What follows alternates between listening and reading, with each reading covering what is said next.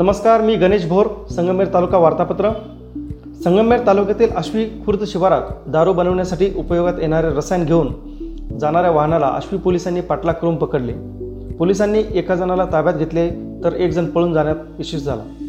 ताब्यात घेतलेल्याचे संकेत अनिल कुराडे राहणार गोंदवणी तालुका श्रीरामपूर असे नाव आहे. त्याच्याविरुद्ध गुन्हा दाखल करण्यात आला असून त्याच्याकडून एकावन्न हजार रुपयांची स्पिरिट व छोटा हत्ती वाहन पोलिसांनी जप्त केले आहे. संगमनेर शहरामध्ये कत्तलखान्यांचा प्रश्न गाजत असतानाही जनावरांची कत्तल सुरूच आहे.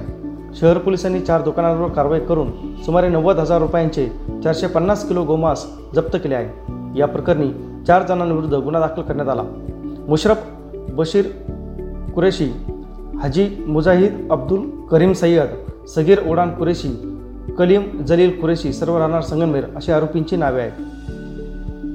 उत्तर प्रदेशातील लखीम लखीमपूर खिरी येथे आंदोलनग्रस्त शेतकऱ्यांच्या अंगावर गाडी घालून त्यांना ठार मारण्याच्या निषेधार्थ म महाविकास आघाडीच्या वतीने संगमेरमध्ये महसूल मंत्री बाळासाहेब थोरात व आमदार डॉक्टर सुजित आंबे यांच्या मार्गदर्शनाखाली राष्ट्रीय काँग्रेस राष्ट्रवादी काँग्रेस शिवसेना कम्युनिस्ट पक्ष आर पी आय गवई गट छात्र भारती पुरोगामी व इतर मित्र पक्षांच्या वतीने जाहीर केलेल्या बंदला उत्स्फूर्त प्रतिसाद मिळाला.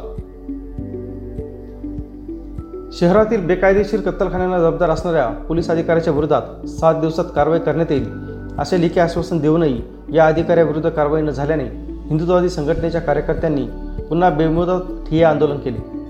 दरम्यान भाजपचे ज्येष्ठ नेते आमदार राधाकृष्ण विखे पाटील यांनी जिल्हा पोलीस अधीक्षक मनोज पाटील यांच्याशी आंदोलकांच्या मागण्यांसंदर्भात चर्चा केली. त्यावर पाटील यांनी आपण सोमवारी किंवा मंगळवारी संगमेर येथे जाऊन आंदोलनकर्त्यांशी चर्चा करू. दोषी पोलीस अधिकाऱ्यांविरोधात निश्चितपणे निर्णय घेतला जाईल असे आश्वासन त्यांनी विखे यांना दिले. हा निर्णय त्यांनी आंदोलनकर्त्यांना कळविला. त्यानंतर आंदोलन मागे घेण्यात आले. गुलेवाडी ग्रामीण रुग्णालय येथे विस्तारित कोविड इमारत व ऑक्सिजन निर्मिती प्रकल्प आणि रुग्णवाहिकेचे लोकार्पण महसूल मंत्री बाळासाहेब थोरात यांच्या हस्ते झाले. तालुक्यातील नागरिकांना शंभर बेडचे विस्तारित कोविड हॉस्पिटल झाल्याने नागरिकांनी समाधान व्यक्त केले आहे. करोना संकट असले तरी निळवंडेच्या कामांच्या कालव्यांच्या कामांना निधी कमी पडणार नाही. कालवे होणार हे काहींना सहन होत नाही.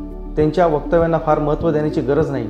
समन्यायी कायद्याविरोधात आम्ही लढत असताना हे गप्प का होते? असा सवाल करून महसूल मंत्री बाळासाहेब थोरात यांनी भाजप नेते आमदार राधाकृष्ण विखे यांचे नाव न घेता टोला लगावला.